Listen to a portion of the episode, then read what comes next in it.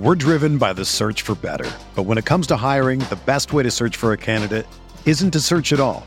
Don't search match with Indeed. Indeed is your matching and hiring platform with over 350 million global monthly visitors, according to Indeed data, and a matching engine that helps you find quality candidates fast. Ditch the busy work. Use Indeed for scheduling, screening, and messaging so you can connect with candidates faster. Leveraging over 140 million qualifications and preferences every day, Indeed's matching engine is constantly learning from your preferences, so the more you use Indeed, the better it gets. Join more than 3.5 million businesses worldwide that use Indeed to hire great talent fast. And listeners of this show will get a $75 sponsored job credit to get your jobs more visibility at Indeed.com slash BlueWire. Just go to Indeed.com slash BlueWire right now and support our show by saying that you heard about Indeed on this podcast. That's Indeed.com slash BlueWire. Terms and conditions apply. Need to hire? You need Indeed. Hello, everyone, and welcome to the Spurs Up Show, Best Gamecocks podcast on the internet. Today is Monday, April the 19th, 2021. Today's show, this baseball team just keeps on keeping on, folks. I break down this weekend series. The Gamecocks take two of three from the LSU Tigers, losing on Thursday night, five to one, but winning the doubleheader Saturday by scores of four to two and nine to nothing. Guys, I'll break it all down, give you guys my key takeaways. TSUS Series MVP, slapdick of the weekend. Who's hot? Who's not? What's next for Carolina baseball as the Gamecocks improve on the season to 10 and 5 in SEC play. Also, guys, we got some Saturday scrimmage takeaways. Guys, I'll go over just everything that Shane Beamer said after Gamecocks football scrimmage on Saturday. Also, it is spring game week. I'll give my thoughts a little bit on that, guys. I got a packed show, news and notes to get into as well, listener questions. We got a packed show here on a Monday, and it's all brought to you by our friends over at Upstate Movers Group. Guys, Upstate Movers Group, superior moving service. They bring care and attention other companies can't offer because they're just too busy maintaining trucks and profiting off of them instead of focusing on service. Guys, service is what separates Upstate Movers Group from the competition. They're not a trucking company, they're a moving services company, and they're also employee owned co op. Their movers are paid twice the industry average, and everyone on the crew is invested in your success. They have dedicated professional crew members, and they also offer black glove service. They offer end to end packing services, custom crating and packaging for special items, and cleaning services as well. They're founded by Greenville natives and University of South Carolina alumni guys, so a Gamecock owned small business. They also offer 20 years of project management moving experience, and they can offer logistics and solutions that traditional moving companies simply do not have the skills for. Guys, whether in the upstate or across the state of South Carolina, if you have any moving needs in 2021, be sure to check out our friends over at Upstate Movers Group. You can find them on social media at Upstate Movers Group. Of course, guys, if you have any other questions, go to their website, upstatemoversgroup.com. That's upstatemoversgroup.com. Be sure to check them out and tell them Chris from the Spurs Up Show sent you. Let's get it.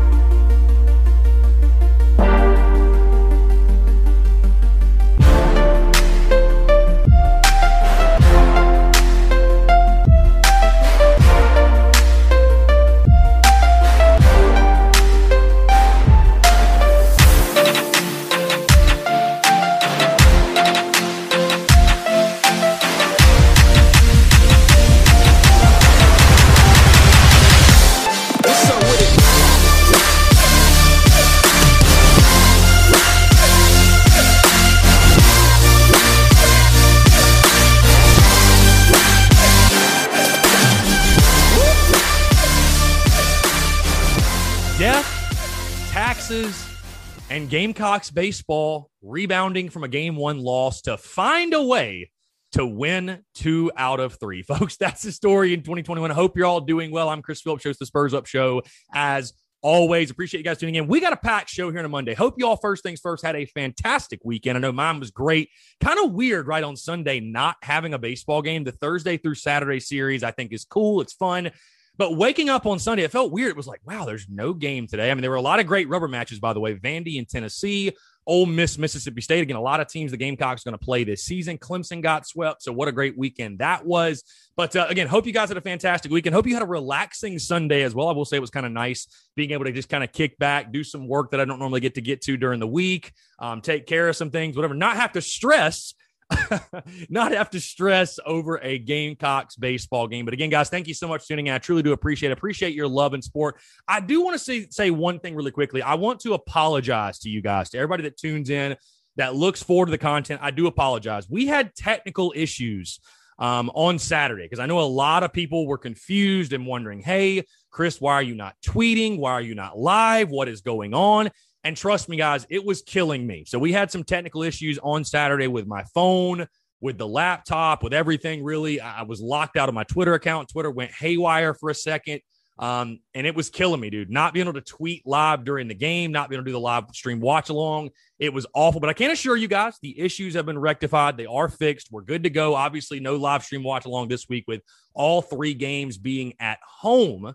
But uh, I wanted to apologize to you guys because again, I, I, I we messed up. We messed up as far as technical issues are concerned. I apologize. Everything is fixed now, though, but again, will not happen again. Everything is taken care of. And I really do appreciate, like I said, you guys love and support through it all. Really, truly appreciate you guys being flexible with everything. With that being said, though, let's move right into it, guys. LSU Gamecocks taking two of three from the Bayou Bengals, of course, losing that Thursday game five to one but rebounding as it feels like we've done time and time again this season, winning game one of the doubleheader on Saturday, four to two, and then exploding in game three to win nine to nothing. And guys, the first thing we have to start with diving into key takeaways is this, and I'm going to sound like a broken record because I've said this over and over and over again the last couple of weeks, but that win anyway, that battle mentality, the resiliency of this team strikes again. And, and, you just truly cannot say enough about this bunch. You just you just can't. You cannot say it. You cannot say it. There are a lot of teams in college baseball that are really talented, that have good hitters, that have good pitchers. They've got nice pieces here and there. But the the culture of this team and the resiliency and the toughness and the fight and the win anyway and the battle. That's what separates good teams from great teams. It's what separates, you know, champions from the rest of the pack. It really is. You know, when you think back to 2010 and 2011, were those the most talented teams in the field? Not necessarily, no, especially 2010 you look at. No, they were not. But that's the characteristic they showed more than any was the battle, was the win anyway. That was the characteristic they had. And that's what Gamecocks baseball showed you this past week. And again, I'm not going to lie to you guys. After game one, I was a little nervous. You know, you go to Baton Rouge, really tough place to play. LSU, by the way, a really talented baseball team, in case you guys did not learn that from this weekend. Extremely talented ball club. They've got some really, really good players. They've got some fantastic young players.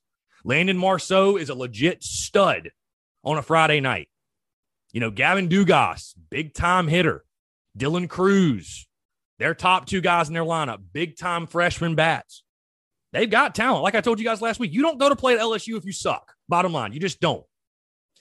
But this Gamecocks baseball team losing game one in the fashion in which they lost it. And Friday obviously gets moved, gets bumped back to Saturday with a doubleheader, two seven inning games, which I want to get into just a little bit more in just a second. But I think it helps South Gun. I'll be totally honest. When that happened, when that decision happened to postpone Friday night, I said, you know what? I think we just dodged the bullet because having to play game two at night at Alex Box with the series on the line, I'm not going to lie to you. I was a little bit nervous. I was like, damn, if this is going to be a game we're going to lose, it's going to be this one. You know, LSU with all the momentum right now. We can't hit for shit. We can't do anything at the plate. I was a little nervous. But that win anyway mentality. I mean, the game two just exemplifies it, right? I mean, LSU had you dead in the water for 15 innings. For the first 15 innings of this series, you were done. You you were dead. Bats did nothing for you. Down two nothing going to that top of the seventh, and this team just refuses to quit. They refuse to go down without a fight. The huge swings of David Mendham, of Braylen Wimmer, you know, a big bunt in that seventh by Noah Myers, by the way, which which should not go underappreciated or unappreciated, I should say. Brady Allen, of course, just doing Brady Allen things. And of course, it, it was crazy. It's like you hit that you had that big four run inning. All of a sudden, the the the there was the confidence. You know what I mean? There there it was. Another takeaway, of course. Let's move into this, guys. And I know a question that a lot of you have. Um, because I made the joke on Saturday that's like, you know what? Hey, it's almost like overreacting after game one is a bad idea. Because we saw the same people, and I'm not going to say who it is, but the same people on social media after game one on Thursday, Thursday night. On Twitter. Just, oh, this team's terrible. They can't hit. Kingston's not an SEC caliber coach. He can't win in this league. I mean, just eh, like clockwork. And my point on social media, guys, was this it's like, dude, just let it play out. Like, are we going to do this every single weekend where we don't play well in game one, fans freak out, we find a way to win the series, and everybody's back on the bandwagon again? Like, stop making yourself look silly and just let it play out because this team has shown you, I, have said it time and time again, it's not always going to be pretty. There's going to be times where this team frustrates the heck out of us. But you can never question this team's fight. You can never question this team's want to and this team's battle and this team's win anyway. You just can't do it.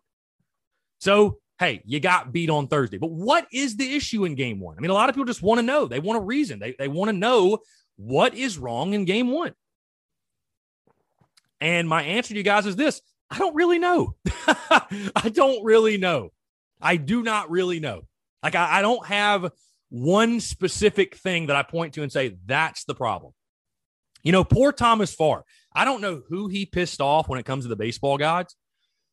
But I mean, why he seems to cannot get run support. I mean, listen, did Thomas Farr have his best stuff on? And I would say, I would say this. I would say this because obviously, you know, without jumping too far ahead, you know, you look at this week, you have no midweek game, and you got Arkansas Thursday night at home.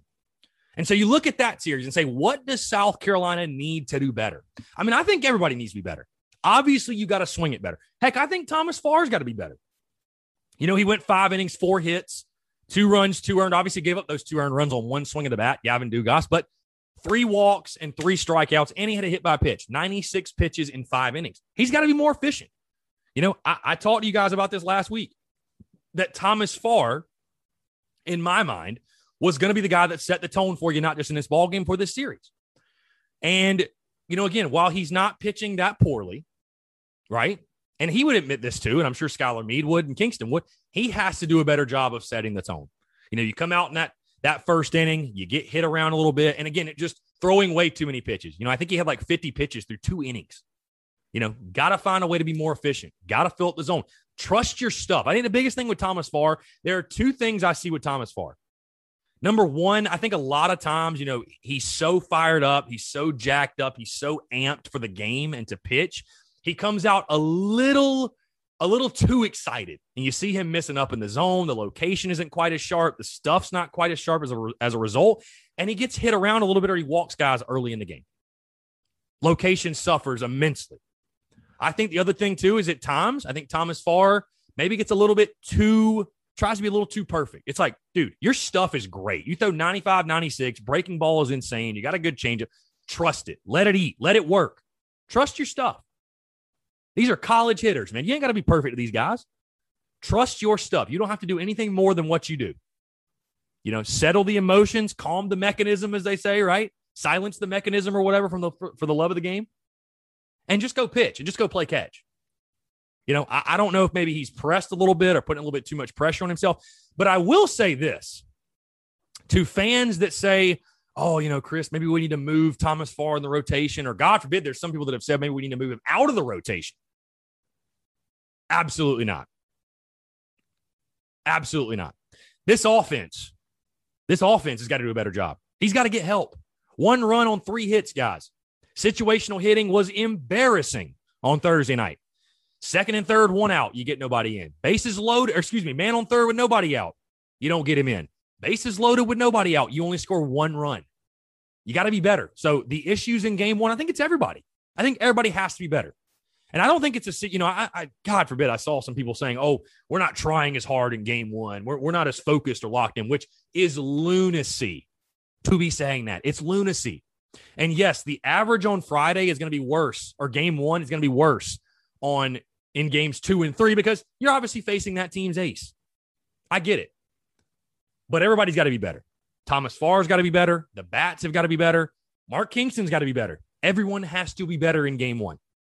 But I don't think there's one particular issue like, you know, moving Thomas Farr back in a weekend rotation. That's not going to solve your problems. It's if, if anything else, if nothing else, it's going to create more problems, in my opinion. But so you have that rough game one. Game two is just as miserable. Going into the seventh inning, you're thinking to myself, my God. I, and I thought this team was dead, guys. I'm not going to lie. I'm not going to lie. I was like, you know what? Okay, let's just try to salvage game two.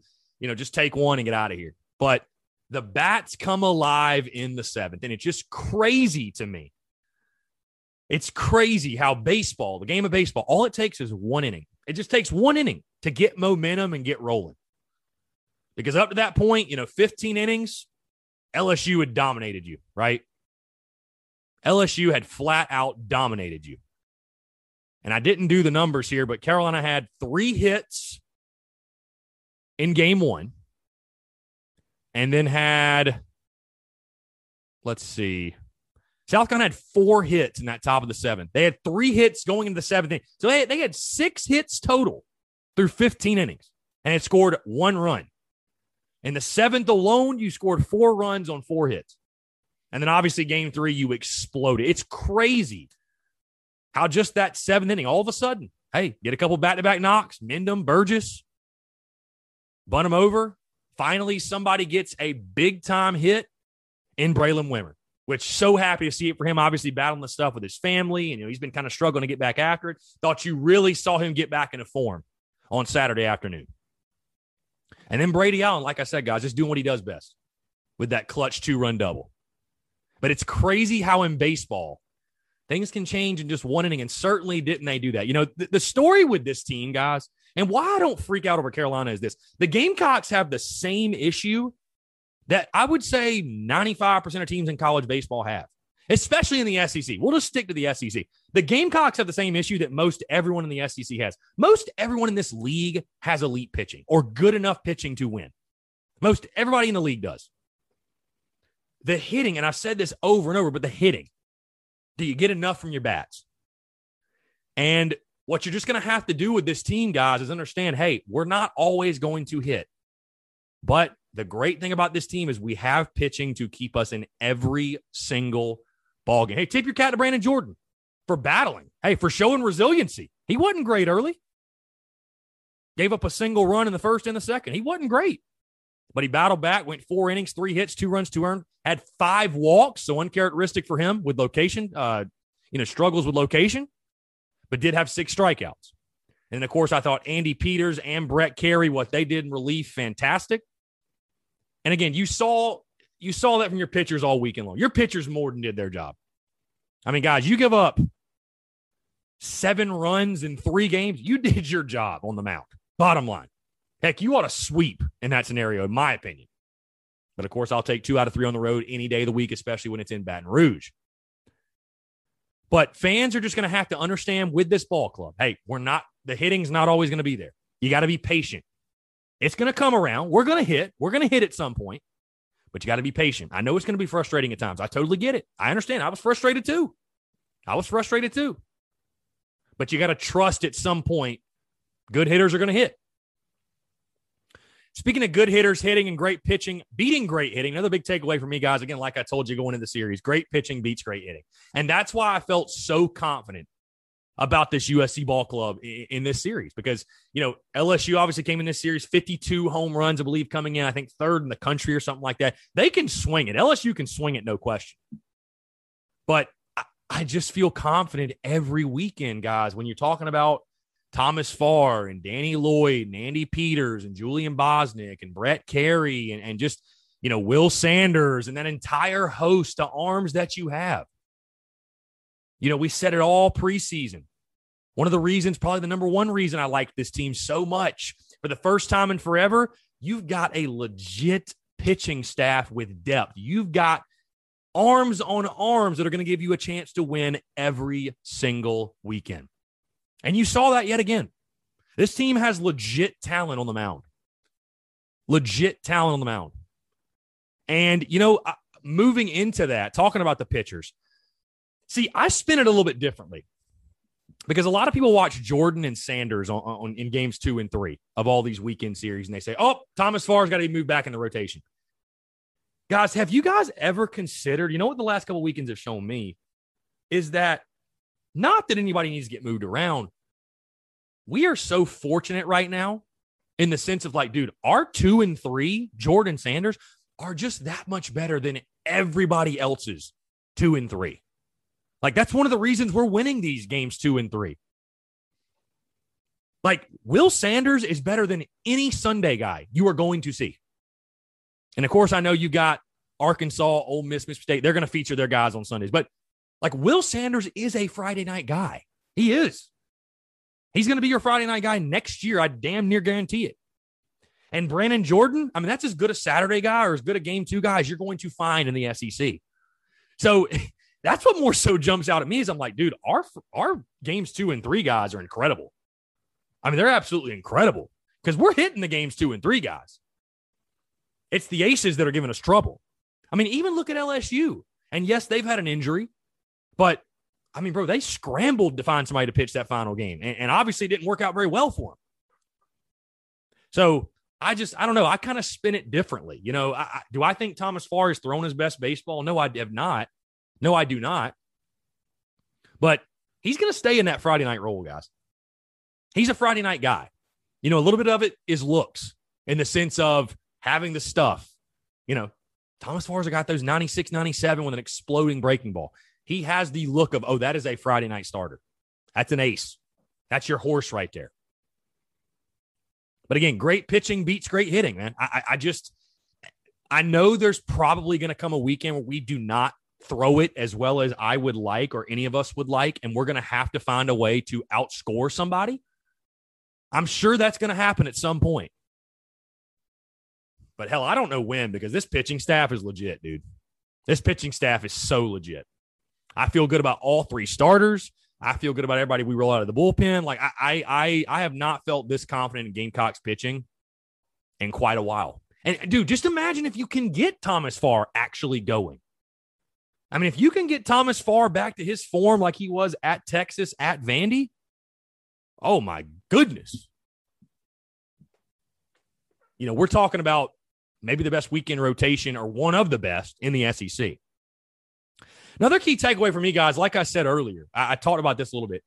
How much did the Saturday doubleheader actually help South Carolina? Because when this was announced Friday night, I literally told myself, I was like, dude, that is like the best thing that could have ever happened to us. I know it sucked, which by the way, it was great Friday night getting to sit there and watch Ole Miss, Mississippi State, though. What an incredible game that was, by the way. What an incredible series, too. And we're going to play both of them. So it was fun to kind of get an early look at them, if you will.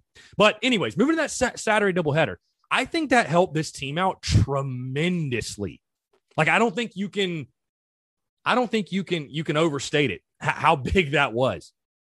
Because two seven inning games for South Carolina. If you guys are wondering why they did that, by the way, Apparently, there's a rule in the SEC. You only get three days to play three. So they could not have played on Sunday for whatever reason. I have no idea what that is, but that's just the rule. But the Saturday doubleheader, you know, I looked at that and said two seven inning games. And I mean, heck, Thursday, you only used Thomas Farr, Danny Lloyd, and then Phipps for an inning, and you had a night off on Friday. So you had everybody basically ready to go. You had pitching on pitching on pitching. So I knew going into Saturday, okay, our arms are going to be there. We're, we're going to have a chance to win just solely based on those guys on the bump. We are going to have a chance to win. But overall, um, you know, I, I just thought that doubleheader was huge, honestly, in the series. I would have I would have been very nervous for a Friday night game, them trying to win a series, all that momentum. I think that Saturday doubleheader certainly helped you. Another key takeaway for me, something like I said that went, you know, back on the hitting side of things that went a little under the radar. Braylen Wimmer getting back on track, guys. I, have talked about him a lot. I think he's such a key piece of this lineup. I, I think he's such a key piece this lineup and, and, a guy that that has such an impact for you. Just has such an impact when it comes to you know his speed, his power, and where does he fall in the USC lineup? And guys, he talked about that after the Saturday game, the final game. And Braylen Wimmer had a quote about it said, quote, wherever I am, I'm going to contribute to this team. It don't matter where I am. When asked about, you know, getting shuffled in the lineup and how he feels, whatever his confidence, whatever. Braylen Wimmer's a big time ball player and he can do it all. I mean, this is going to be a guy that scouts are going to love. He's got speed, he's got power. He can make plays in the field defensively, got a good arm. Getting Braylen Wimmer back on track, especially that uh, you know ahead of this Arkansas series, is so big for this lineup and so big for this team. Where should he bat? I, I think he's a typical two hole hitter. I love the combo of Allen and Wimmer at the top. I, I get it if Mark Kingston wants to have sort of a quote unquote double lead off, if you will, with him in the nine hole. But I don't know. I, I, just feel like Wimmer is best served in that two hole. And it's funny in the preseason, I thought he was going to be your leadoff, but I didn't think he was going to have the type power he's had this year. So that's been a pleasant surprise, of course. Somebody who's not having or didn't have a great weekend and is not having a great go right now is Wes Clark, Big bopper. Another rough weekend. People saying, Chris, what's wrong with him? Moving down the lineup. Hey, it's baseball, man. It's baseball. There's ups, there's downs. You're going to go through adversity. You're going to get hot. You're going to get cold. Right now, Wes Clark is cold, no question. He's cold. I think he continues to take good at bats, but he doesn't have anything to show for it. And it's it's again just it's crazy to me when you just see this lineup and this lineup just showed you like what they're capable of, the potential of it. You know, this lineup can look as bad as bad can get, like we saw Thursday and for most of Saturday, game one. But then you also saw just how great this lineup can be. You know, that seventh inning, you score four. And game three, a hit parade in Baton Rouge. You had 14 hits, 14 hits in a seven inning game on the road to take a series. I mean, that just speaks for itself. And then you got a guy like Will Sanders who's just shoving, give him confidence. He gets a lead, he can go right after guys. That stuff's going to eat, man. That stuff's going to play. Bottom line, that stuff is going to play every single time. But I think Wes Clark will be fine. I do think Wes Clark will be fine. He's going through a little bit of a rough patch. It's baseball. It happens. The best hitters go through it. And again, Wes Clark is kind of a microcosm of this entire Gamecocks lineup. You just got to trust that at some point, good hitters are going to hit. Good hitters are going to find a way. At some point, they are. And that's the thing I've learned the most about this baseball team to this point, because we have officially hit the halfway point for Carolina baseball when it comes to the SEC schedule, with the Gamecocks now being at 10 and 5 in SEC play. That's what I've probably learned most from this team is that, you know what? This is a team every single weekend, they're going to pitch it well enough to win. What do you get out of the hitters? You just got to trust as a fan. Again, like I said earlier, yes, it's going to be frustrating at times. You just got to trust as a fan, though. Those bats are going to come around. And you just hope they come around sooner rather than later. Because you can't just keep losing game one and get away with it, right? Like baseball is a game, it's going to bite you at some point. You keep playing with fire, you're going to get burned eventually. And I really thought that going in this series against LSU, I'm like, damn, if you lose game one, this might be the weekend it finally hurts you. And it didn't. But you know that's going to be a focus going into this week against Arkansas. My final takeaway, guys, is this is just again, th- th- this is just such a funny, stupid, hilarious, incredible game. You know, isn't it? The momentum of baseball, getting um- Uncle Mo in your dugout. Because, like I said, guys, the first 15 innings, Gamecocks couldn't do anything right. Nothing was going their way. Nothing was dropping. Not even a lot of hard contact. Nothing. This team was dead in the water through 15 innings. All of a sudden, I don't know what changed. I don't know what flipped. Top of the seventh comes around. Boom, boom. Big time knock ties it. Boom, two run lead. And then from there, like I said, it was on. You had 18 hits in the last eight innings of play. That's insane. And it's just crazy how one inning, one inning one inning can change your fate. One inning can change your fortunes. But again, when you have pitching that keeps you in the ball game, South Carolina couldn't have won that game in game one if they didn't hold LSU to two runs. If you don't have the arms to keep you in it, keep you in it, keep you in it, you don't have a chance. And so that's, I mean, that's almost kind of become the identity of this ball club. And, and not necessarily saying I, you know, I want it to be, you know, I don't want to be, I don't want losing game one certainly to be the identity of this team. But the identity of this team is it's not an elite level hitting ball club by any stretch. It's a ball club with a lot of good hitters, I think.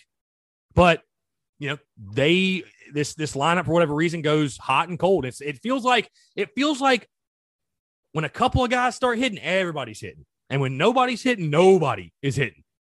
Right? But you got the arms to keep you in it. The momentum of baseball, it's wild. The momentum of baseball is absolutely crazy. You just wonder when no midweek game this week, by the way, with no midweek game, could that momentum carry over into this Arkansas series this weekend? Again, let's move into TSUS Series MVP. And guys, this is one I kind of went back and forth on. But when I started to dive a little bit deeper and think about it a little bit more, I thought to myself, you know what? This guy's deserving, man, because it's not just about getting knocks, it's about getting timely knocks and knocks that you look back and say, wow, that was a big swing. That was a big swing. That one made a difference. That was a game saver. That was a game changer. And so my, my TSUS Series MVP is David Mendham. Davy Dingers, Davy Doubles. what a weekend. How about old Davy Triples on Thursday night? Never thought I'd see the day that David Mendham got a triple. All due respect, Davy. I, I love you. Never thought I'd see the day that where David Mendham got a triple. Four for nine on the week and hit 444. One homer and two RBIs. But again, guys, like I told you, it's not just about getting knocks, it's getting those timely knocks. And the reason David Mendham's getting this award, it's not just because he went four for nine with a homer and two RBIs. It's because of two swings. The leadoff single in the seventh of game one, which started the rally. You could argue if he doesn't get that knock, it never happens. So that leadoff single in the seventh in game one, and then starting off game three the right way with a two run bomb, by the way, a two run bomb to get things going. Pitching, defense, and timely hitting. That's the third recipe. Timely hitting. It's what you didn't have on Thursday. Timely hitting.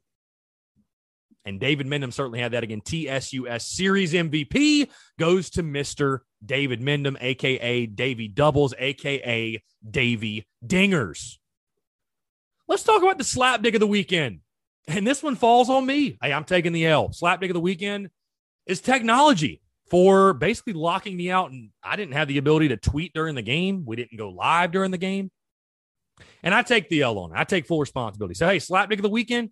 Congratulations, LSU. None of y'all got it. None of y'all deserved it more than the technology at the studio. So, I guess good on you. But uh, yeah, I'm going to take ownership. I'll hold the L. Slapdick of the weekend was technology. Again, I, I can tell you guys this. Like, am I unhealthily addicted to technology? I would say no, but I can also tell you this: like, not being able to tweet the game Saturday was like, and and and do the live stream and just do my thing was the most like that was like one of the worst experiences of my entire life. That was so awful. I I tried logging into my Twitter and relogging in and logging in a hundred times. I'm not even joking. But anyways, we're back. We're back online. We're good. No biggie. We're back. But brutal. that was brutal. So slapdick of the weekend, technology. You deserve it. All right, let's move to who's hot, who's not, guys. We're gonna start with who's hot.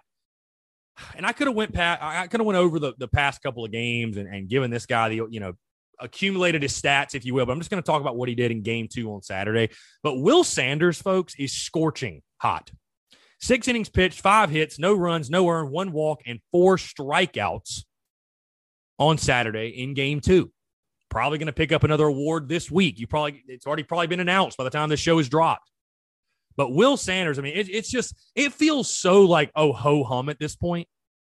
Like, what's so funny and awesome, by the way, about Will Sanders, it is so much fun to just watch this dude pitch because it looks so easy. it look, it looks so and, and I knew guys, I knew that it was just meant to be for Will Sanders and the Gamecocks when I think it was like the sixth inning. Pretty sure it was his final inning. You guys might remember the ground ball that went up the middle and it hit off of his foot and deflected right to David Mendham. And he tagged first behind. It's like, you know what?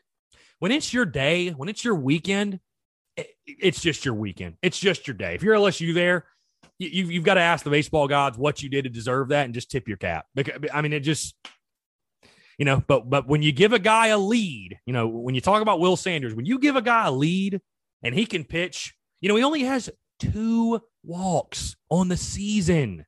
Guys, that is insane. When you throw 95 and you have an insane breaking ball, and you throw a lot of strikes and don't walk anyone. I mean, guys, 38 and a third innings pitch now. He has, oh, excuse me, six walks. Okay. He has six walks. My bad. But 38 and a third innings. He has six walks on the year. That is insanity. That is insanity. 40 strikeouts to six walks. Folks, that is getting the job done. Six and one now with a 2.11 ERA. Who's hot? Mr. Will Sanders. Who's not? We talked about him earlier. We talked about him earlier. We got to talk about a little bit more. Wes Clark. Get these numbers because, you know, a lot of people have been talking about, oh, Wes is slumping. Wes is slumping. People don't even realize what his numbers have been. Over the last eight games, Wes Clark is just four for 27. Had one hit in Baton Rouge, but he's four for 27. A 148 average in his last eight games with just three RBIs. Guys, get this. Here's what's even crazier. He has not homered since the Saturday game at Georgia, which was on April the 3rd. It has been over two weeks since this man hit a bomb. Now, like I said, am I worried about Wes Clark? Absolutely not. Hey, great hitters are going to hit. Great hitters will find a way to hit, and Wes Clark is a great hitter. He will get back going. He will get back in his groove. He'll get back to doing his thing. There's no need to move him in the lineup. A great hitter's going to figure it out, but it's just baseball. Hitting a round ball with a round bat. You're going to go into slumps, bottom line. You're going to go into slumps. So Wes Clark for me, you get the who's not four for 27 in your last eight games. But again, I, who knows, man? This weekend in Arkansas or against Arkansas, maybe it could be a big one for him where he gets back on track. The Gamecocks should should could certainly use it. And what's next for County Baseball? I just mentioned there's no midweek game this week, no midweek, but arguably the. I mean, this has got to be the biggest series in quite some time for County Baseball. Certainly in Columbia as the Gamecocks welcome the Arkansas Razorbacks to Columbia Thursday through Saturday. I mean, it's going to be an incredible weekend for college baseball. Like I said, guys, I'm recording this on Sunday afternoon. So the rankings haven't come out, but certainly the Gamecocks are going to be a top 10 team. Arkansas right now is, what are they ranked? Number one, top five certainly they're top five. I don't have the rankings pulled up right now in front of me. But uh and Arkansas is actually I'm, I'm, I'm taking a look right now. They're playing game three against Texas A&M. They're up three to one in the top of the third, going for the sweep in that one. So they'll probably get the sweep, and will most likely come into that series because they have a they actually have a midweek with Grambling State on Tuesday, which shouldn't be a problem. So they'll most likely come into this weekend excuse me, 12 and 3 in the conference, not having lost a series, and probably going to be 32 and 5 overall.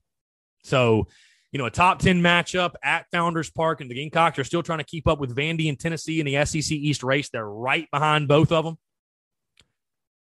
I mean, it, it, as big a weekend for county baseball as there's been in years. I mean, honestly, huge, huge series. And it really, you know, I already talked about the Gauntlet 2.0 that I think included LSU, but the Gauntlet continues with Arkansas this weekend, at Ole Miss next weekend, and Mississippi State at home the following weekend.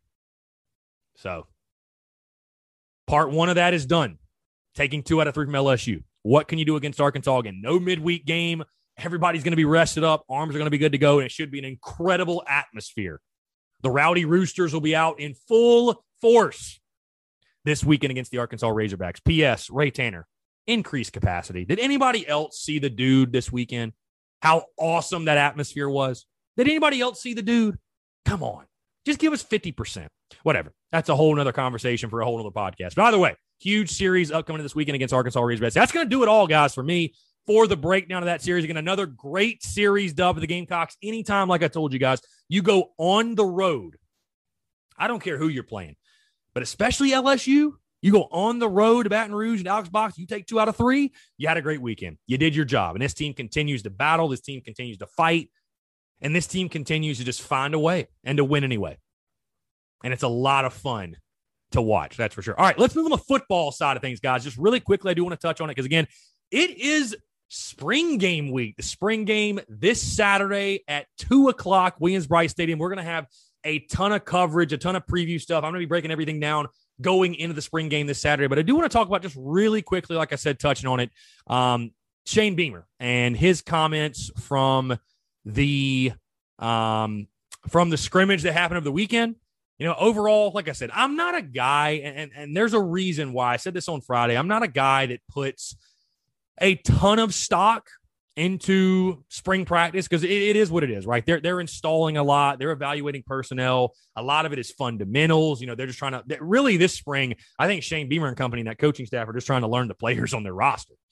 But uh, you know, you, you don't want to get over amped or overexcited or what, even with the spring game this Saturday. You know, it feels like every year it's clockwork in the spring game. There's one guy that stands out or has a great game, does this, does that, and you never hear from him again, right? It is what it is.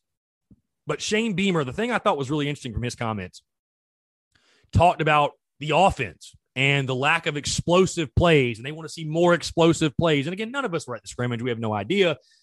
But I do love, like, I just thinking ahead to South Carolina football this fall. We should be pretty damn good offensively. Would anybody disagree? You know, I, I know wide receivers obviously a huge question mark, but when you talk about the running back tandem you have in Lloyd and Harris, and I think Luke Doty's a more than capable quarterback, and just the overall mindset shift with Shane Beamer and Satterfield and what they want to run, I think you ought to be able to score points this year. And I think that's going to be the goal. You know, again, Shane Beamer comes from a place like Oklahoma where they scored in bunches, scored in bunches. And he even mentioned that on Saturday, saying, No, I came from Oklahoma. Maybe I'm a little bit spoiled. We had playmakers. We had guys on the field making plays, explosive plays. You know, he also mentioned the front seven, which I, I think, you know, I've heard about more than once this spring. I think it'll probably be on full display Saturday in the spring game. But the Gamecocks, that that's probably in my mind the the best position group, the best position unit on this football team is that defensive front. And the great thing also here is nobody got hurt. Nobody's really that seriously banged up. I thought it was interesting. They said Ortre Smith did not participate. You know, you, you just wonder, man, can that guy ever get healthy? Can he be healthy? We all want to see him on the field. We're all pulling for it. But at some point, it's like, can you stay healthy? Being staying healthy and being healthy, that's part of being a great football player, a great athlete, is staying healthy. Can he be healthy? You know, but overall, other than that, you know, I, I, like, I thought it was kind of funny. Shane Beamer joking about the tight end position. You know, people saying throw it to the tight end more, and Beamer saying, you know, everybody wants to use the tight end more. They're going to use the tight end, and I think the Gamecocks are certainly going to use the tight end this year with Nick Muse and Jaheim Bell and Keveon Mullins and EJ Jenkins, and I mean, you got plenty of guys at that position. You got plenty of guys at that position that can that can make an impact for you. But overall, good stuff on the football field. Obviously, spring game this weekend. Um, like I said, I'm going to have a ton of, of content coverage, everything. We're going to preview the spring game. I'm, I'm, thinking about even doing like a pregame live on Saturday, which should be a lot of fun. Um, it, it's just great. It's going to be great to get back into Willie B. Expanded capacity too of 15,000. So even more Gamecocks in the building. So it's going to be a lot of fun to just get back in the building and, and take it all in and see the new guys and all that. But uh, kind of cra- it's kind of crazy too that spring football practice is already coming to a close. Like this is the last week of it. But uh, yeah, I mean overall, it sounds like it's been a successful spring. Guys are healthy. Guys are guys are getting acclimated to the system and to the culture, and you know, guys are battling for positions, battling for jobs, and that'll continue, I think, through the summer and, of course, fall camp as well. All right, let's move into news and notes, guys. Then we'll get in your listener questions. Uh, the ESPN FPI, which is the Football Power Index. I just wanted to mention this really quickly. We put it on social media, but it's putting South Carolina football at four and a half wins. Four and a half wins for this 2021 season. And does the FPI really mean anything? Not really. Not really but it is a pretty decent indicator of what Vegas is going to do. And I, I, thought Vegas would probably have South going at five wins over under. But I would ask you guys, is that disrespectful? Is that a slap in the face? Or is it just about right where South Carolina should be? I think five is the number. I mean, four and a half to me feels a little low. But, you know, hey, you got to prove it brand new head coach. You lost a ton defensively, unknowns offensively. Got to go prove it. So ESPN FPI, Gamecocks football at four and a half wins for Shane Beamer's first season. Also, guys, on the women's basketball side of things, Dawn Staley's squad got great news when Lele Grissett announced she is going to be back next season. Great news for Dawn Staley. Obviously, she missed due to an injury, but great to get her back.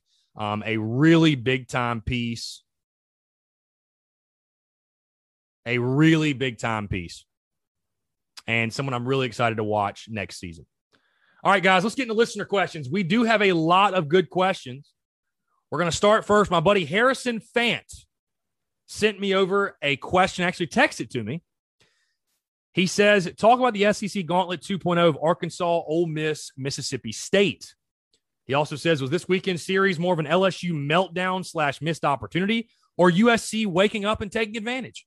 Uh, the second question first, I think it was a mix of both. I mean, certainly, you know, I, but here's the thing in game two, did LSU melt down?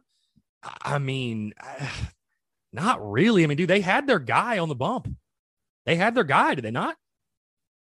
I mean, they had Devin Fontenot. That's the guy you want out there.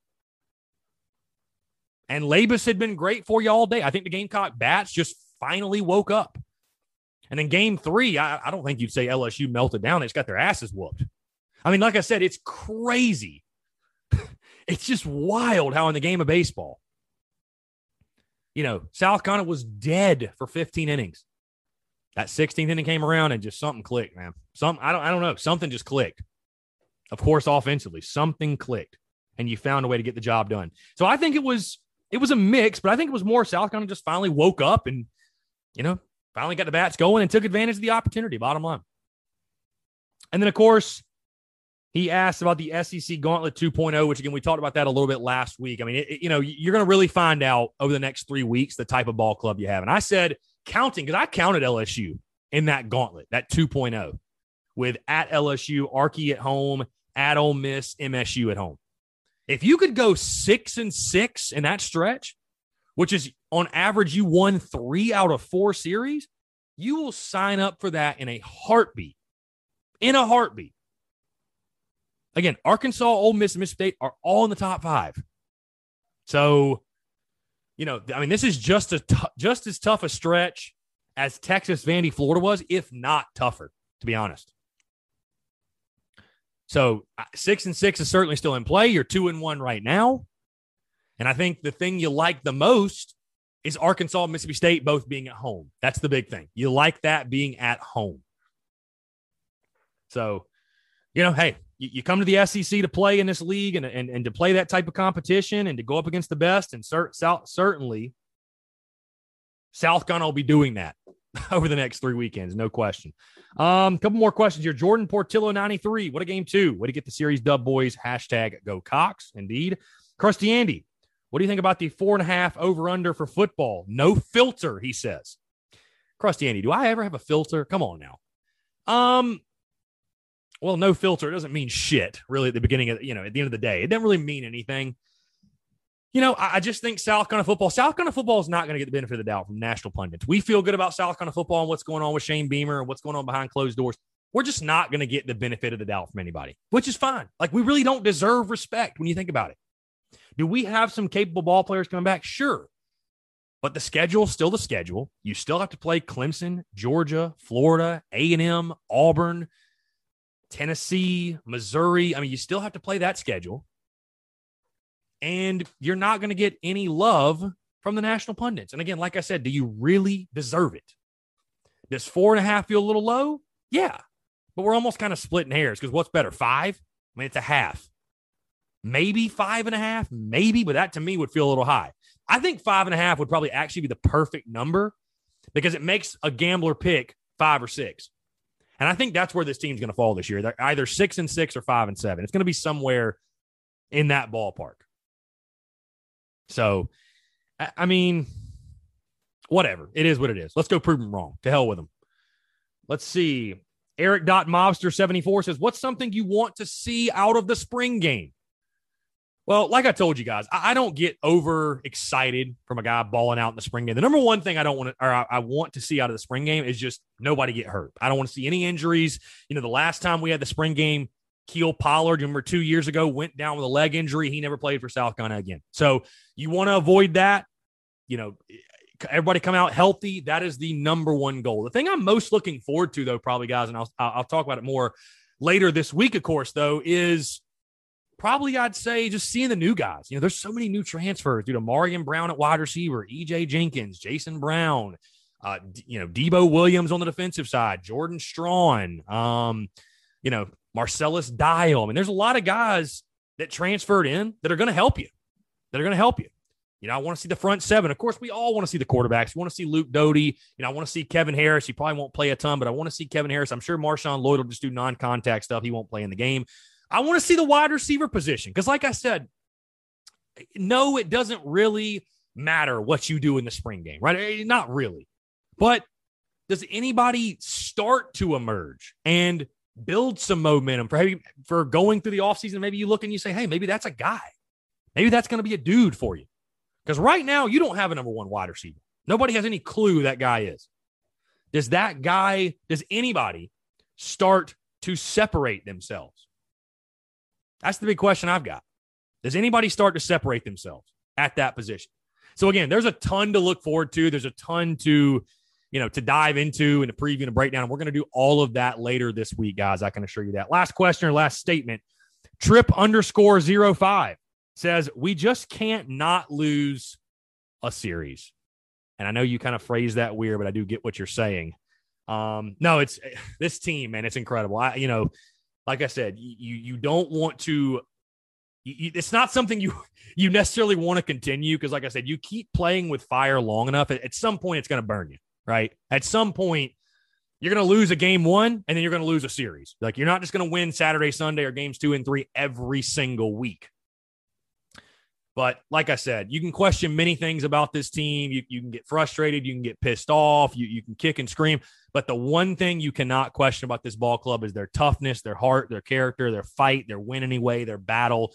That is something they have shown time and time again. This team has it. They have that. And that's a great thing to build your ball club around. It's a great thing to build your ball club around for sure. Uh, last question here actually comes from Twitter at Austin 310-39658 says, How long do you think the West West the Hammer Clark will be in his cold slump? I, I, would not be surprised if Wes Clark didn't have a big weekend this weekend. I don't know. I have a good feeling about it coming back home, hitting at Founders Park. Our guys love to hit at Founders Park, including Wes Clark. I'd almost bank on it. He will have a home run this weekend. So who knows? Maybe I'll be wrong, but uh, I don't know. I feel good about Wes Clark. So again, guys, thank you for the listener questions. That's going to do it for that, and that's going to do it for us here on a Monday, guys. No guest interview. Um, going to have my buddy on later this week. He had to move some things back, shift some things around on a Sunday, so no interview today. we got some great conversations upcoming this week you guys. Also, of course the podcast Monday through Friday, the Daily Crow Monday through Friday, noon to one. Also, might have a little special pregame show on Saturday for the spring game. So please be sure to stay tuned for that. But again, guys, a huge week in Columbia, South Carolina. The content is rolling. Appreciate you guys tuning in, and we'll talk to you tomorrow.